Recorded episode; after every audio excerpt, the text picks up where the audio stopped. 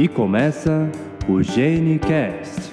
Olá, queridos ouvintes do GeneCast, o seu podcast para falar sobre genética e o seu podcast para falar sobre saúde. Aqui quem está falando é Rodrigo Foque, médico geneticista de São Paulo. Aqui quem fala é Thaís, médica geneticista de Goiânia. Aqui quem fala é o Ricardo, médico geneticista também em Goiânia.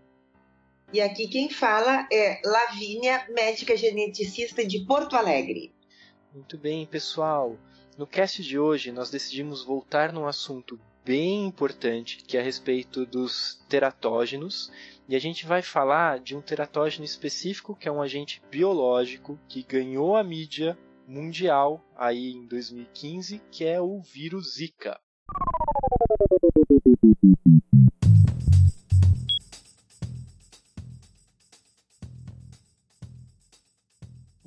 Antes da gente falar é, exatamente sobre a questão do, do, vírus Zika, eu acho que é legal a gente definir um, um, conceito que é muito importante, que é o conceito da microcefalia. Né? Então, assim, quando surgiu essa, essa história da associação do vírus Zika com a microcefalia, uh, muito foi discutido do ponto de corte de microcefalia, então quanto que é o perímetro cefálico adequado de uma criança recém-nascida, né? Uh, quando foi estabelecido que o perímetro cefálico era 32, isso foi muito criticado até pela classe médica, às vezes algumas pessoas que não entendiam direito como que deveria ser feita essa classificação, isso acabou gerando uh, uma série de discussões, principalmente nas redes sociais, né? Então acho que a primeira coisa que é importante a gente entender antes de falar sobre o Zika em específico é a gente falar sobre essa questão da microcefalia, né? Então assim, uh, o que, define microcefalia? Pois é, Rodrigo, essa é uma pergunta legal, importante, é, porque a, a, a, microcefalia ela se baseia numa medida que a gente chama de, da circunferência uh, da cabeça, tá? O perímetro cefálico, que é o termo, termo técnico. Então, essa, essa medida que nem a gente dizer quem que é alto, quem que é baixo. Vamos pensar na Copa do Mundo. Olha o Neymar e o, e o time da Bélgica ao redor, né? Então, para começar, essas medidas, elas variam nas populações, né? E, e, e, definição de microcefalia, em parte, é aonde que a gente coloca uma medida. Então, isso é baseado no sexo da, da, do bebê que nasce, da idade gestacional. E a gente sabe que tem algumas crianças que vão ter uma cabeça um pouco menor e uma um pouco maior e ainda vão estar dentro da normalidade, tá? Agora, qual é a questão? E por isso deu tanta, tanta, tanto debate, porque no início a definição de microcefalia ela foi mais ampla para uh, para fazer, tentar não deixar casos uh, que pudessem ser de microcefalia escapar. Depois foi se aperfeiçoando um pouco melhor e se adotaram então critérios mais específicos, levando em conta tudo isso que eu falei, a população brasileira, o sexo da, da, do bebê, masculino ou feminino, e a idade gestacional. Então isso mudou e deu muita, muita celeuma. Mas o que, é importante nessa medida? Não é a medida em si. É que, numa cabecinha muito pequena, a gente pode imaginar que tem um problema no cérebro. Por quê? Porque a nossa cabeça, a calota craniana, o crânio, ele segue o crescimento do cérebro. Então, se o cérebro não está crescendo direito, ao nascimento a criança pode ter uma cabeça muito pequena. Então, essa, a, o problema é, maior é assim, ó, qual era a medida que poderia nos dizer com uma certa segurança que haveria problemas no cérebro que justificasse então fazer uma investigação maior, tá? Então o grande problema é assim, ó, saber se tem problema no cérebro ou não, e com isso então se definiu uh, critérios de medida para quem a gente vai rastrear.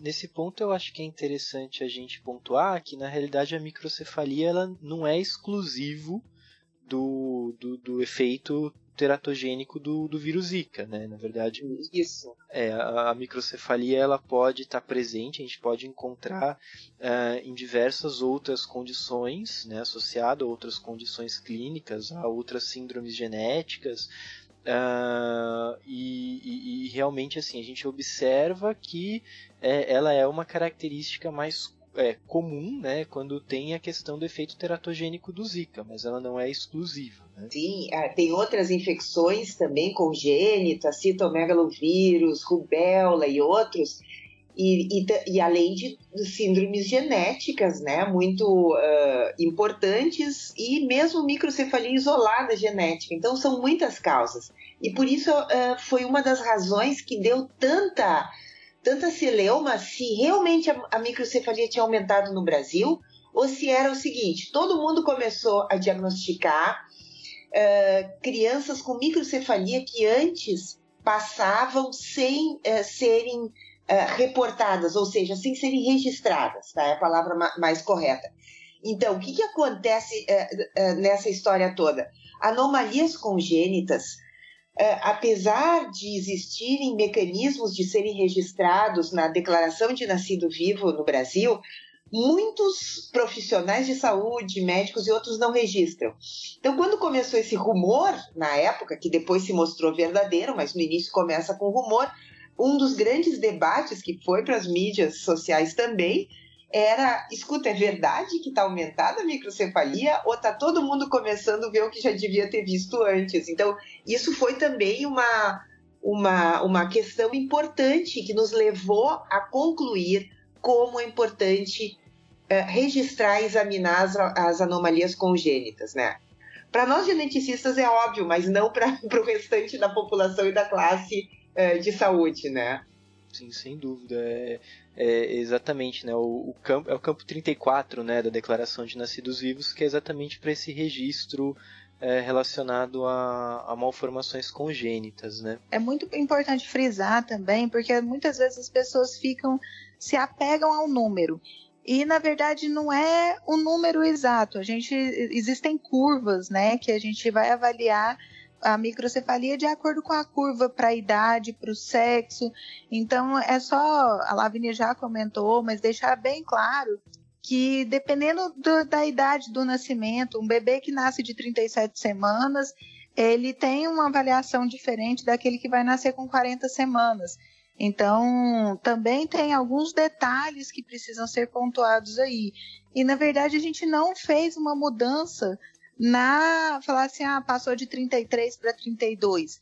Na verdade, a gente está usando o limite inferior, né? Então, a, a, com 32 a gente já pode considerar desde que o bebê esteja a termo, né? Então, só para frisar isso mesmo, acho que é importante deixar bem claro que a idade gestacional do bebê ao nascimento, é, a avaliação é importante, é, faz diferença também nessa avaliação.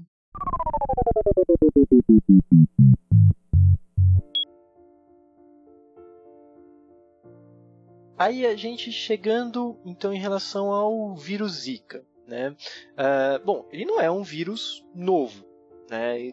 qual que é um pouco do, do histórico? Como que o, o, esse vírus veio parar aqui no Brasil? Como que se deu essa associação com, com as microcefalias? Pois é, essa é outra história uh, interessante, assim, do ponto de vista de entender o mecanismo uh, das doenças infecciosas. Então, basicamente, esse vírus já, uh, já é conhecido há mais de meio século, tá?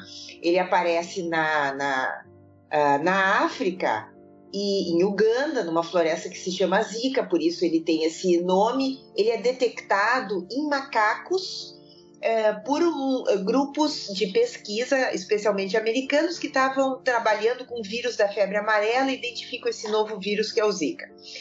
Bom, ele fica ali na África por um tempo e ele era predominantemente, então, um, uh, o, digamos, o hospedeiro dele era o, o, o, o ser, os, os macacos.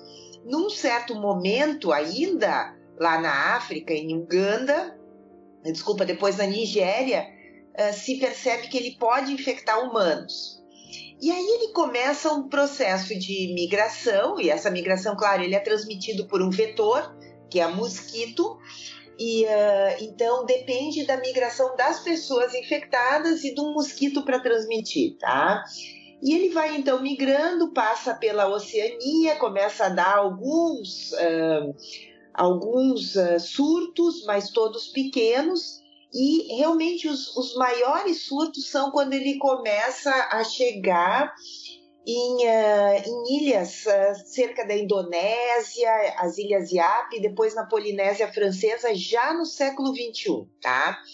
Então aí vem a grande história de quando que esse vírus chega no Brasil. Uh, as pessoas achavam uh, na Copa do que tinha sido na Copa do Mundo de 2014 que já, a gente já perdeu por 7 a 1 e aí ficou todo mundo traumatizado e que o vírus teria entrado ali porque ele é detectado no Brasil o primeiro surto confirmado é uh, no início de 2015 mas depois estudos mostrando as variações genéticas do vírus, dá para contar a historinha do vírus pela pelas variações genéticas dele, esse vírus provavelmente chegou em 2013 no Brasil, tá? Mas aí, claro, ele vai se transmitindo aos pouquinhos até que ele infecta um grande número de pessoas.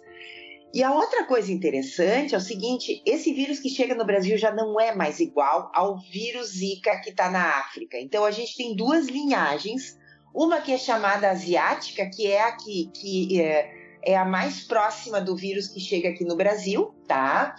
e a africana. Então, até hoje existe um debate assim: ah, será que uh, não causou epidemia de microcefalia, né, esses danos todos na África, porque o vírus era diferente e há trabalhos mostrando que isso pode ser verdade? Ou também pode ser verdade porque na África ele ainda era mais. Uh, tinha uma preferência maior por infectar, infectar macacos, porque a distribuição da população é diferente e porque, de novo, a questão do registro.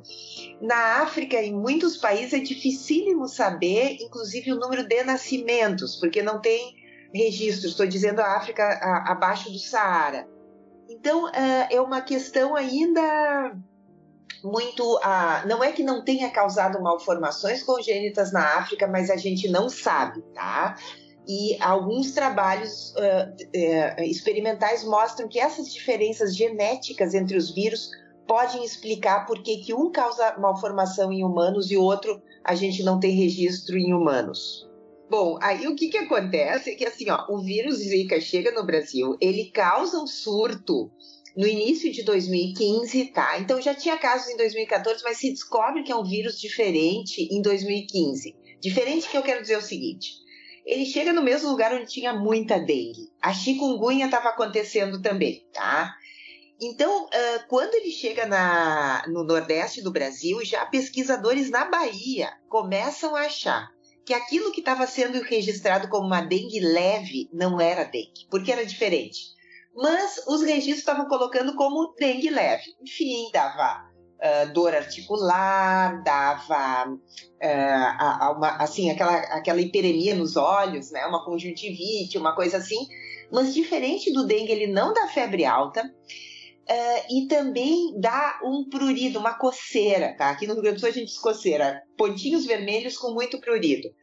E uh, isso começou a chamar a atenção dos pesquisadores, e aí eles começam a investigar, investigar, e sai um artigo Saem dois artigos, mas um importante em maio, por aí, de 2015, dizendo: olha, isso que, que o pessoal acha que é dengue, leve, na verdade, a zika. E ninguém dá bola, nem para o artigo, nem para o fato da, da zika, porque já tinha tantas coisas. Chegar uma doença que dava uma febrezinha e uma coceira autolimitada em três dias, perto de dengue que mata, né, e chikungunya que pode dar consequências uh, articulares em longo prazo, ninguém deu bola. Então, o que, que acontece? Ninguém dá bola e ninguém presta atenção, mas a partir de agosto, setembro, começa aí sim.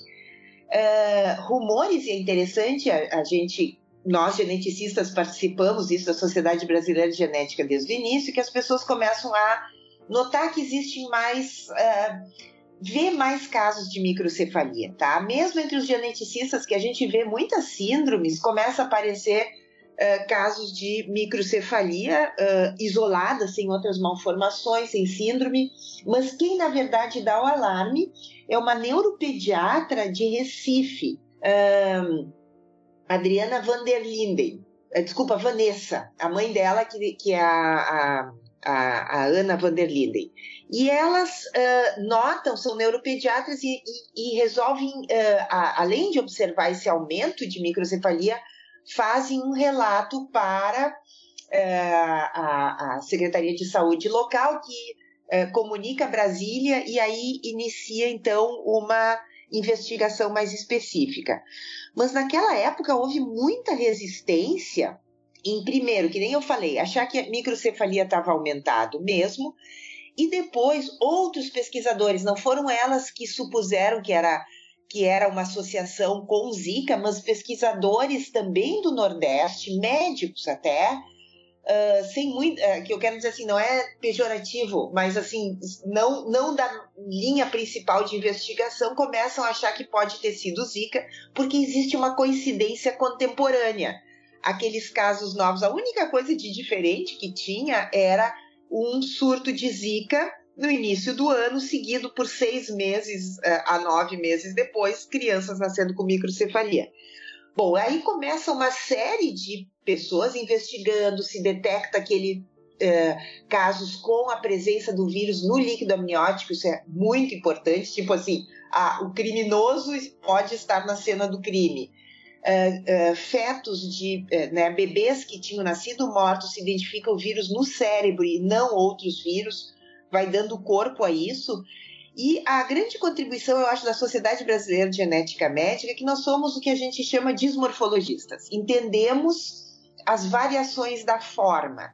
E a nossa contribuição foi caracterizar clinicamente esses casos do ponto de vista de manifestação uh, morfológica ou dismorfológica, ou seja, o que, que vendo naquela face, no crânio das crianças e nas imagens a gente via de diferente de outras síndromes e outras infecções congênitas, tá? Então, a descrição de uma síndrome congênita associada ao vírus Zika, em boa parte, foi uh, uma, um esforço conjunto de diferentes geneticistas brasileiros espalhados pelo Brasil que fizeram uma uma força-tarefa, literalmente, assim, para examinar, caracterizar bem os casos, e isso foi uh, publicado logo em janeiro de 2006, o primeiro, 2016, desculpa, o primeiro artigo, e mais adiante, depois, um mais sólido em 2017, né?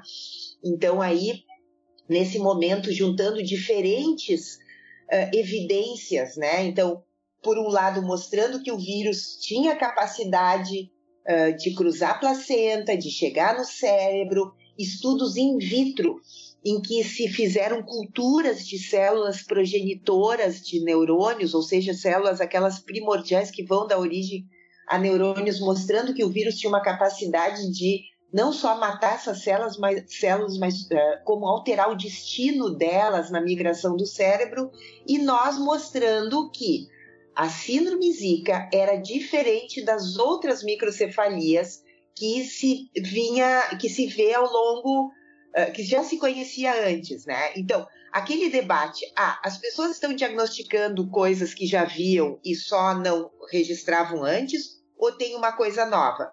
Nós mostramos que, claro, havia um aumento de notificações de microcefalias que já existiam antes, com causas que já existiam antes, mas que havia uma nova síndrome que nós geneticistas de diferentes idades, desde os mais novinhos até os mais velhos, que viram mais casos na sua vida, não, não tinham uh, visto antes ou raramente visto antes. É, é, é, interessante né, a, gente, a gente observar nesse aspecto histórico uh, como é um contínuo de contribuições, né? cada um fazendo um, um pedacinho para a gente conseguir ter um resultado como um todo, né? É, eu lembro bem que na época também, é, é claro, né, como sempre, é, surgem histórias paralelas e outras é, hipóteses do que o que poderia estar acontecendo. E uma coisa que acabou atrapalhando muito Uh, eu acho que embaralhando a cabeça de algumas pessoas também foi que tentaram associar, se não me engano, com a questão da, da vacina da rubéola também, né, Lavínia? Sim, olha só, a vacina da rubéola, uh, porque rubéola uh, causa microcefalia e a vacina da rubéola é vírus atenuado. Só que, na verdade, a rubéola está erradicada, se faz vacina, mas não se vacina mulheres grávidas, tá? Agora, houve uma coincidência contemporânea, mas, de novo, uma coisa não tem nada a ver com a outra, é que também um, a, é, foi uma época que estava se implementando a vacina, a tríplice, para difteria em grávidas, tá? Mas qual é a importância? Mas uma vacina aplicada no final da gravidez, junto com a tétano, tá? Então era. Uh, e qual é a importância da. Era, desculpa, era tétano é, e coqueluche, tá? Uh, e o grande problema da, da, a importância dessa vacinação, tá? É que no Brasil ainda em diversas regiões, tétano neonatal existe e a outra é a coqueluche. E a coqueluche, ela uh, tem uma elevada mortalidade neonatal. Não que a criança pegue a coqueluche congênita, mas quando a mãe tem coqueluche e o bebê é pequeno e pega coqueluche, a chance da criança uh, ter uh, vir a óbito ou ter consequências graves é muito grande. Então, a estratégia é vacinar a mãe no final da gravidez para a criança ficar vacinada também, tá? Mas, obviamente, nenhuma dessas doenças, nem a vacinação, porque, por exemplo, no Rio Grande do Sul também se fazia essa vacinação, outros países também fazem, e nunca houve associação entre essas vacinas e microcefalia, tá? Então, outras coisas também, o larvicida. Uh, o larvicida também foi aplicado em regiões como o Rio Grande do Sul e não se observou o surto de microcefalia com aquelas características ou outra microcefalia associada a isso, mas realmente tinha toda uma, uma série assim de uh, teorias uh, que não se provaram verdadeiras, né? E algumas com, com uh, digamos, dano colateral. Parar de vacinar é um risco maior do que o benefício da dúvida ou que, que não era fundado na época também. Assim, a, a ciência, e, e eu acho que hoje principalmente muito por conta das redes sociais, é, é muito fácil divulgar né, notícias que não têm comprovação ou as fake news em si, né, e, e isso às vezes pode trazer um prejuízo para a saúde que às vezes é, é incalculável, né. Esse foi um caso de que, se isso saísse um pouquinho do controle, essa, essas histórias, isso poderia ter trazido um, um prejuízo muito mais importante né, do, que, do que o que de fato aconteceu. Né? Uhum, com certeza.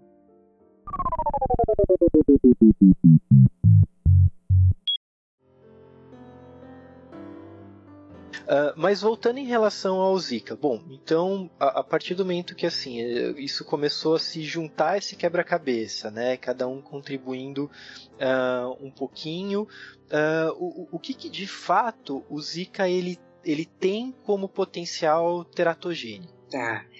Então, o que, que a gente sabe até agora? Tá? No início sabíamos pouco, sabemos mais, algumas coisas ainda não que eu vou contar depois, mas assim, é um vírus que ele tem uma preferência muito grande por células que vão se tornar neurônios, uh, ou células também, que a gente chama células da glia, são também células do sistema nervoso central que uh, fazem parte também do desenvolvimento do cérebro, tá? Então, Uh, e, uh, e, são células uh, que a gente chama imaturas, em fase de formação. Então, esse, isso explica por que, que num adulto, tá? a gente não vai ter um dano cerebral e de repente ter uma destruição do sistema nervoso central, porque as nossas células de um adulto, e quando eu, adulto, quando eu falo adulto, já é uma criança que já tem boa parte dos seus neurônios formados, ela vai só ir crescendo, mas boa parte do sistema nervoso formado a gente não vai ter esse dano. Outra coisa também é que o sistema imune de um adulto é diferente do sistema imune de uma criança ainda no ventre materno. Mas então o que, que a gente sabe? O vírus passa a placenta, chega no cérebro imaturo e causa uma destruição muito grande, tá? Então ele infecta essas células ele causa o que a gente chama um processo inflamatório também, ou seja, a reação do organismo contra uh, a infecção também acaba causando uh, uma destruição maior. E, uh, e por isso a gente tem a microcefalia e, a, e uma microcefalia muito diferente essa do Zika, que a gente tem uma os ossos ficam um por cima dos outros, tá? Então a gente tem não é uma as figuras que a gente vê ainda, às vezes, a da microcefalia é uma, uma cabecinha menor, mas toda redondinha, proporcionadinha, só parece menor. A, a síndrome do Zika, não, ela, ela é um, o crânio ele fica é, é, literalmente é, deformado, porque o que acontece, o cérebro está crescendo, ele para de crescer e o, o cérebro fica como sem uma sustentação, o crânio fica sem sustentação e ele colapsa, ele cai, ele desaba, tá? Então isso dá uma característica uh, muito peculiar do Zika que é secundária, então a essa uh, destruição desorganizada dentro do, do cérebro.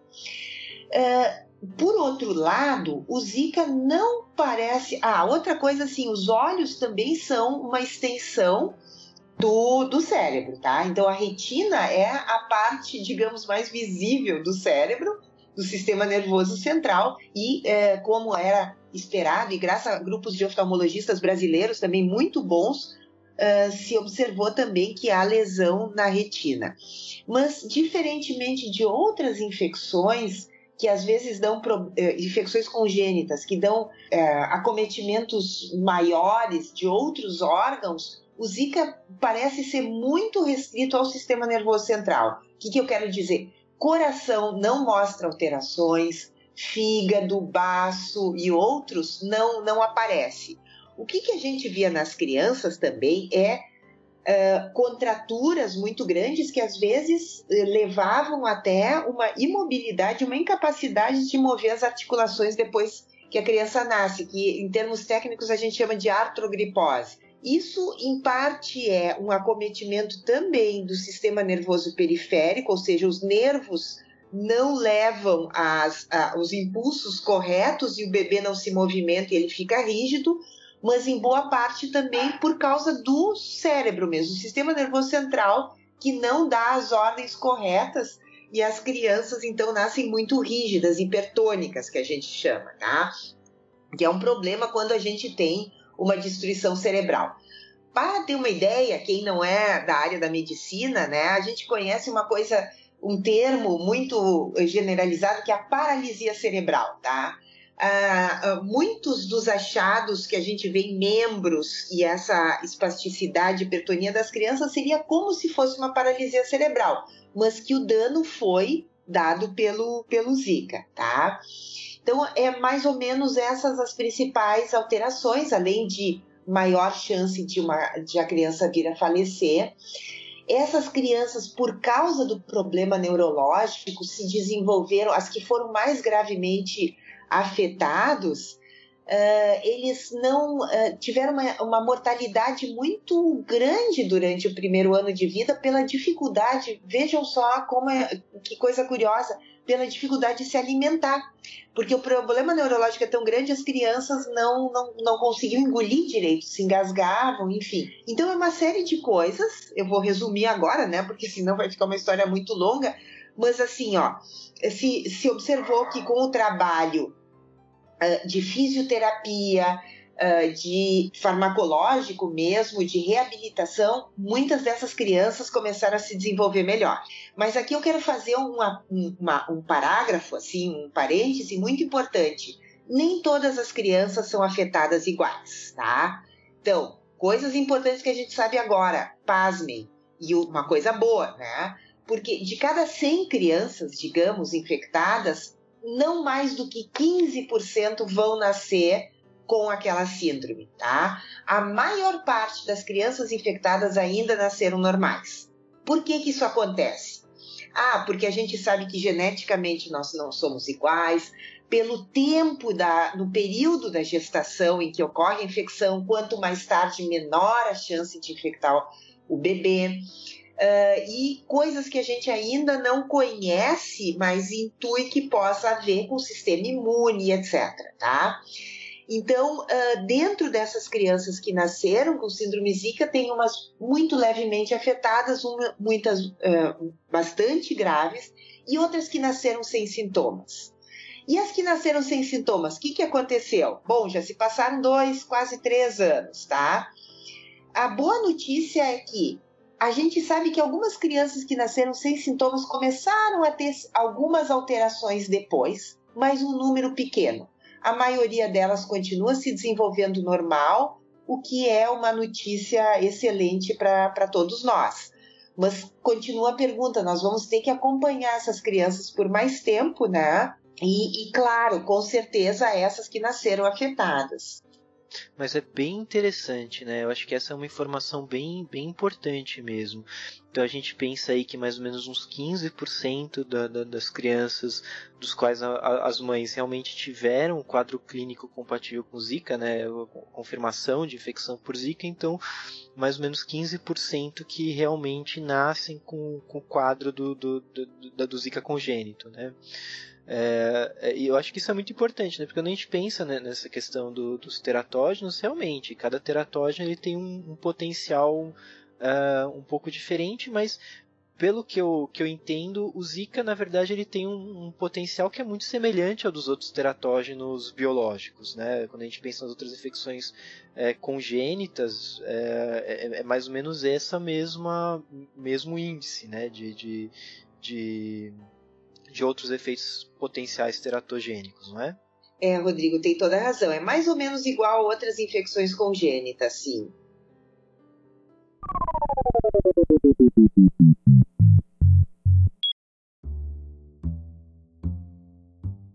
Eu, eu acho que é legal a gente falar um pouquinho da, dessa questão epidemiológica mais ou menos no Brasil, principalmente porque uma coisa que uma coisa que eu eu estava pensando aqui, né? Lá no na Unifesp a gente tá, tem recebido tem um, um, dia que a gente tem recebido as microcefalias para avaliação, né? É, é o, o Marco Marco de Paula que tá de Paula Ramos que está avaliando esses casos, né? A pedido do, do Décio. Uh, e a, a, assim, 2015, 2016 tinham muitos casos. Agora sim, 2017, mais ou menos de julho para cá, diminuiu muito o número de avaliações. Assim, tem, tem semanas que na verdade não vem nenhum caso de microcefalia para ser avaliado. A impressão que a gente tem é que, que diminuiu a, o, o encaminhamento. Uh, eu, estou falando porque eu acho que não sei se, se, se, se isso também assim, Lavínia, é uma realidade que vocês é, se percebeu em outros lugares também eu acho que seria legal a gente comentar um pouco disso.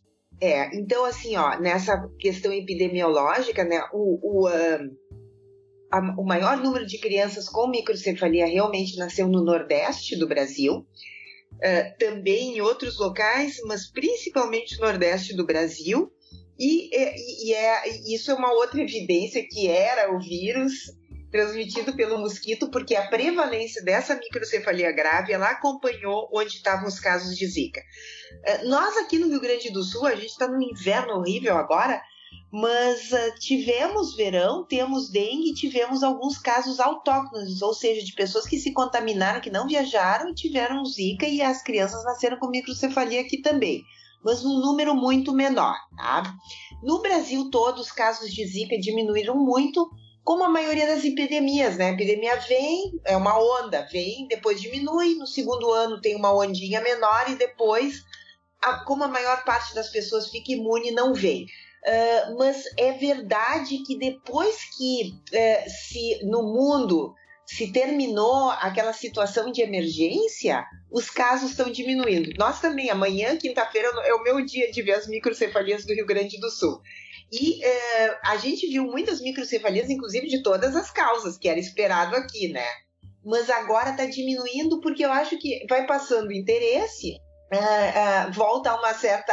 diminui os casos de Zika, mas também está diminuindo o encaminhamento de outras causas que devem estar tá existindo ainda, só que volta aquela situação anterior, assim, sabe? De não registrar mais, etc. Já não é mais emergência, e enfim aquela história que a gente falou no começo, né? Da, da, da questão de, de preencher corretamente é. a declaração de nascidos vivos, né?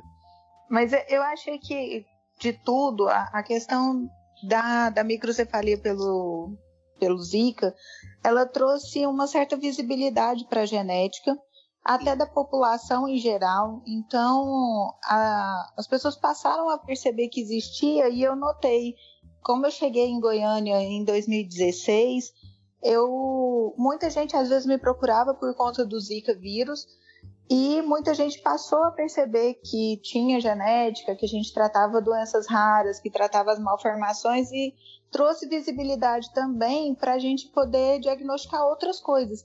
Não era microcefalia, mas sabia que tinha um geneticista que olhava isso, então encaminhava por outros motivos. Então, por um lado, também trouxe essa, essa visão para a nossa, nossa especialidade, é, trouxe mais conhecimento. Eu, pelo menos aqui no estado de Goiás, eu percebi que houve um maior interesse do, dos pediatras de estar tá, é, entrando em contato comigo para é, buscar mais informações a respeito de outros pacientes, até com outros sintomas, não só do Zika. É, é, é interessante assim, o negócio está falando, né? 2015, ah, é, a, a, Lavínia ela estava à frente, à frente da Sociedade de Genética, né, Lavínia? Era... Sim, eu era presidente na época. É, você era presidente na época e assim é, foi uma da, da, das grandes bandeiras da, da, dessa gestão, né, desse, desse biênio foi exatamente é, essa questão do, do, do, do, papel do geneticista frente ao, a essa questão do Zika, né? É, isso, isso foi, e, uh, mas assim, uh, foi.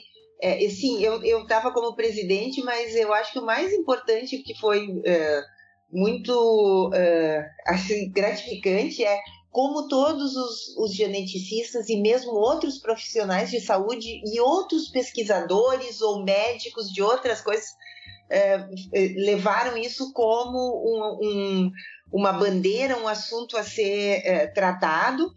E acho que a Thais é, tocou um ponto super importante que é isso. é uma tragédia, mas a, coisas devem ser aprendidas com uma tragédia. E acho que um grande aprendizado foi para a população em geral: vejam, anomalias congênitas são problemas uh, são problemas que afetam e podem afetar todo mundo, né? E, e, e, prestar atenção nelas, nas suas causas, por que, que elas acontecem, como tratá-las, isso, isso foi uma maneira diferente de ver uh, a partir do, do Zika pela, pela, pela comunidade em geral. Acho que não só o Brasil, outros países também se deram conta uh, da gravidade e da importância do tema.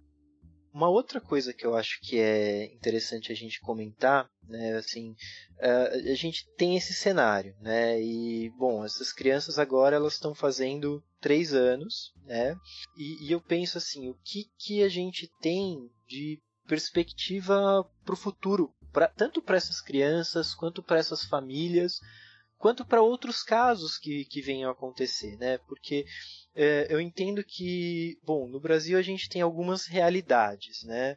A, a, primeira realidade que a gente tem, eu acho que isso é uma coisa que é importante da gente colocar, é, o, o, aborto legal para casos de malformações ele não, não é, existe no Brasil. Né? Então, por exemplo, é, isso eu acho que já é um complicador às vezes para casos como esse. Né? Então, assim, essa família ela vai ter esse filho, né? assim, falando legalmente. Né? Uh, e aí, a partir do momento que essa criança nasce, que estrutura que, que a gente tem de sistema público de saúde Uh, principalmente quando a gente pensa no Nordeste, para dar o suporte para essas famílias, né? Porque são crianças que elas vão ser muito comprometidas do ponto de vista neurológico, né? Que eles vão precisar de, de estimulação e de uma carga de estimulação importante. Então, questão de fisioterapia, de fonoterapia, né? Uh, para que elas possam ter alguma questão de, de condição de vida, né? Eu acho que, que, que às vezes é um, um tópico um pouco delicado para se tocar, mas eu acho que é muito importante a gente pensar um pouquinho nisso, né?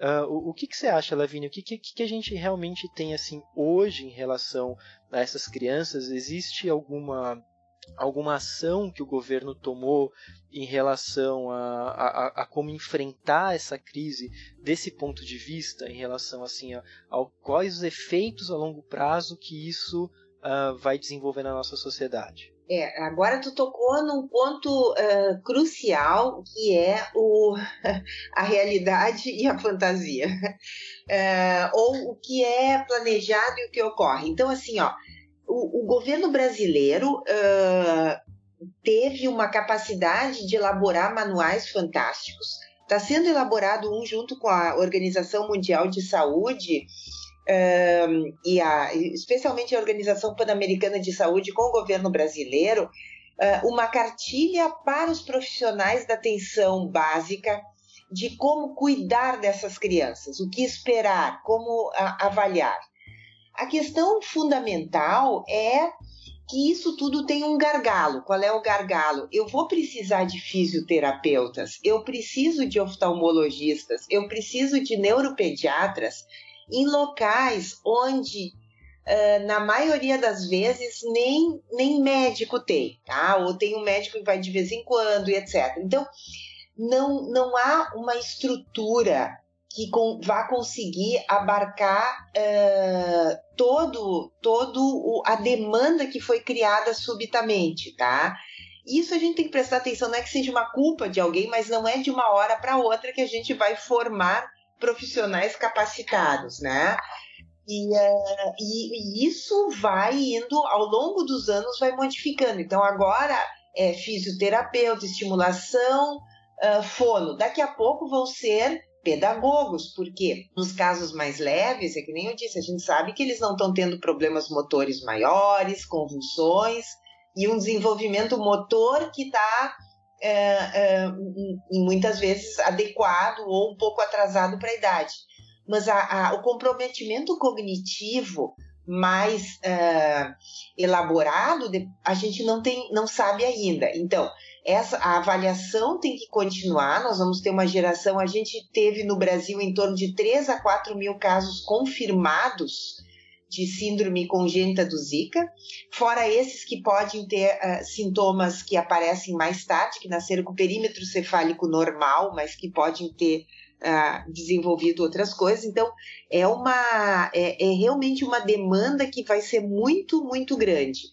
A, a questão uh, que, que nós levantamos sempre também é, não é, não é só uma questão de legalizar ou não o aborto, mas descrim, descriminalizá-lo, né? E considerar todas essas facetas que devem fazer parte das opções individuais, uh, ou melhor, das opções de um casal bem assessorado sobre os riscos, né? De uma gestação uh, com uh, uma criança com anomalias congênitas. Então, todas, todas essas questões, elas uh, no Brasil não vinham sendo discutidas ou colocadas para debaixo do pano. Então, a questão das anomalias, das pessoas com deficiência, das doenças raras, do aborto, e tudo isso aparece junto, né? Então, na verdade, nós temos um desafio grande como país para enfrentar nos próximos anos ainda. Sim, sim, sem dúvida. Eu acho legal a gente, a gente perceber exatamente isso como você falou, né, Lavínia? Assim, uh, não é uma responsabilidade pontual, né? Mas Uh, são vários fatores mesmo, né? Mesmo uh, desde a questão da formação do especialista, né? Até mesmo as questões de, de ação de saúde, de rever é, questões importantes e, e, e, das quais eu sei que, que às vezes é muito difícil de, de debater em sociedade. Eu acho que é bom a gente frisar e a zika não está erradicada, então e... lembrar que as pessoas têm que continuar se protegendo, as gestantes, os esposos, porque também tá, tem transmissão, foi se falado sobre transmissão, não só. Me corrija lá, Vinícius, se eu estiver errado, mas ah, parece que houve infecção pelo sêmen sim, também, sim, né? Sim, sim, ela é menos, uh, digamos, competente na transmissão, mas existe. Existe sim por transmissão via sexual, pelo é. sêmen. Uhum. Então, acho que a gente mesmo que se conheça mais, que tenham mais trabalhos, que a gente está vendo que está tendo uma diminuição, que isso é muito bom, mas que as pessoas não podem ficar totalmente relaxadas, isso. continuar é. fazendo a, se prevenindo, né? É bem colocado, é verdade, tem toda a razão.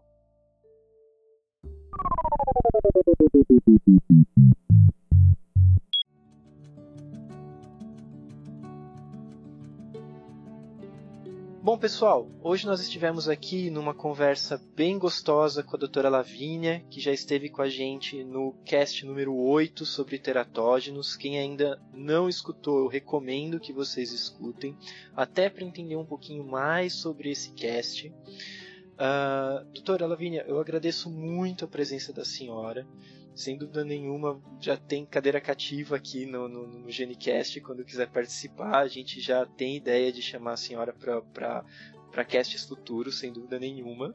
E, bom, para quem está nos acompanhando, já sabe que consegue nos encontrar nas nossas redes sociais, então nos sigam no Facebook, no Twitter, no Instagram, procurando por Genicast Podcast a nossa página no WordPress, no genicastpodcast.wordpress.com e no nosso e-mail genicastpodcast@gmail.com. É muito legal a gente receber mensagens de vocês, o, o, o carinho, a, a, sociedade de genética. Muita gente tem entrado em contato com a gente, falando que tem escutado os casts, que tem gostado bastante. Uh, colegas médicos de outras áreas também têm, têm, têm comentado, profissionais da, da área da saúde, da área das biológicas, uh, eu acho que, que é o pessoal que mais escuta a gente e é, e é muito gostoso. Lembrando que a gente faz o cast voltado para a população geral, então a gente sabe que tem entusiastas de genética, entusiastas de assuntos de saúde que escutam a gente, e a gente quer escutar vocês também. Então, Mandem seus recados na rede social, mandem e-mails pra gente, que é muito interessante a gente ter o feedback de vocês, isso é muito bom pra gente poder sempre melhorar uh, e poder entregar para vocês um, um, programa cada vez mais gostoso de ouvir e cada vez melhor, né? sem dúvida nenhuma. Bom, eu quero agradecer a presença de todo mundo, então hoje nós estivemos aqui com a Thaís Bonfim Teixeira. Gente, muito obrigada. Obrigada por estar participando mais uma vez do, do podcast, do nosso Genicast. É muito bom estar falando um pouco mais da nossa especialidade. Obrigada pela oportunidade e sigam a gente aí nas redes e até a próxima. Com o Ricardo Henrique.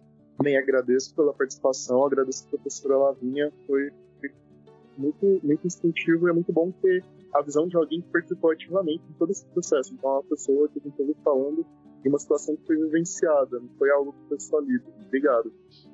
E com a doutora Lavínia Schuller Fatini.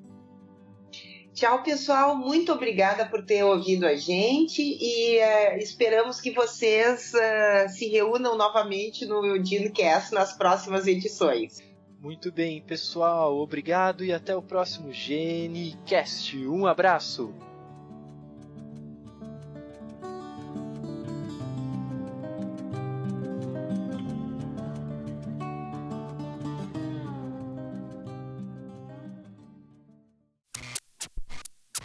Esse podcast foi editado pelo Pod História, podhistoria.com.